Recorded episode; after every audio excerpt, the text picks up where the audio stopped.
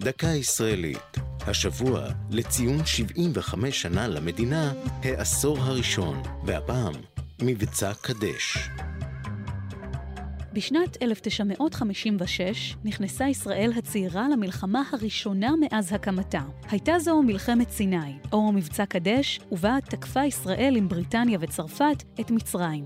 מאז קום המדינה היו היחסים עם המצרים מתוחים, וגבול סיני התאפיין בחדירות מחבלים רבות. המצב החמיר ב-1955, כשהודיעו המצרים על סגירת מיצרי טיראן לשיט לישראל וממנה. נמל אילת הושבת. תגובת ישראל באה כעבור שנה, כאשר בריטניה וצרפת, כל אחת מסיבותיה, הצטרפו אלינו ללחימה נגד מצרים.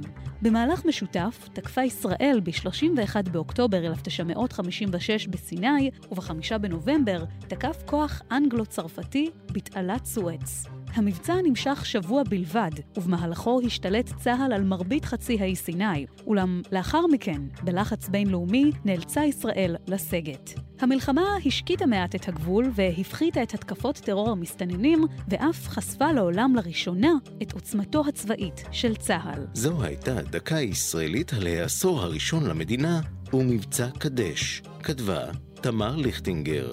ייעוץ הפרופסור מוטי גולני. ייעוץ לשוני הדוקטור אבשלום קור.